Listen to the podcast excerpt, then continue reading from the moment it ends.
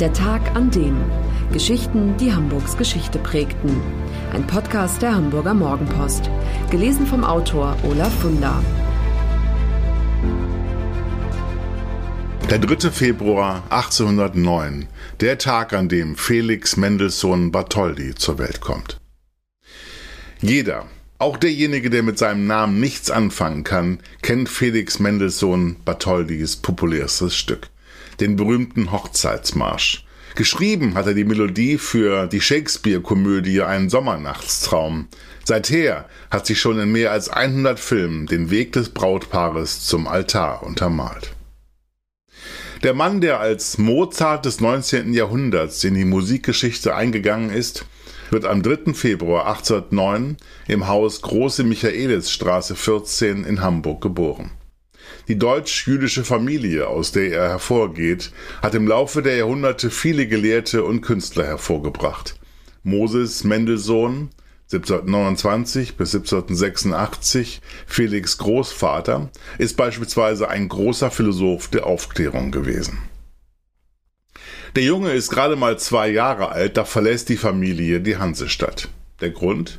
Die Geschäfte von Felix Vater, der ein erfolgreicher Banker ist, laufen schlecht, seit Napoleons Truppen Hamburg besetzt halten. Die Familie flieht nach Berlin, wo die Großmutter lebt. Dort bekommen Felix und seine Schwester Fanny zum ersten Mal Musikunterricht.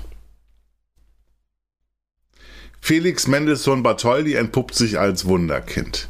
Er ist neun, als er am 24. Oktober 1818 sein erstes öffentliches Konzert gibt. Mit zehn tritt er in die Singakademie in Berlin ein, wo er Kirchenmusik studiert. Und als Elfjähriger beginnt er bereits mit dem Komponieren. Gleich im ersten Jahr schreibt er 60 Werke, darunter Lieder, Klaviersonaten, ein Klaviertrio und mehrere Orgelstücke. Schon bald ist der Name Felix Mendelssohn Bartholdy der ganzen Musikwelt ein Begriff. Der junge Mann lernt die berühmtesten Persönlichkeiten seiner Zeit kennen. Als Zwölfjähriger besucht er beispielsweise Goethe in Weimar, verbringt 16 Tage in dessen Haus. Im selben Jahr macht er auch die Bekanntschaft des legendären Komponisten Karl Maria von Weber. Felix Mendelssohn Bartholdy lebt sein Leben, als wenn er wüsste, dass er nicht sehr alt werden wird und deshalb keine Zeit zu verlieren hat.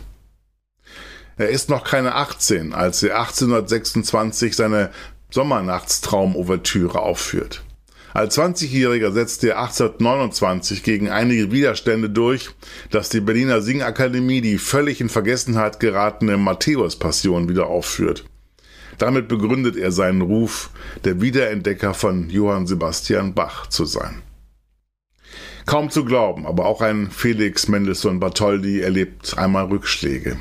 Nachdem er von einer dreijährigen Konzertreise durch Europa zurück ist, bewirbt er sich um die Leitung der Berliner Singakademie.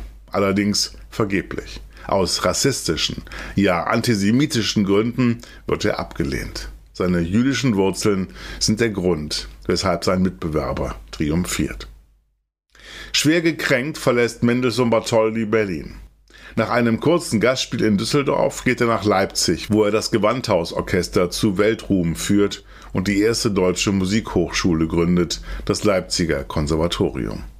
Auch privat findet er sein Glück.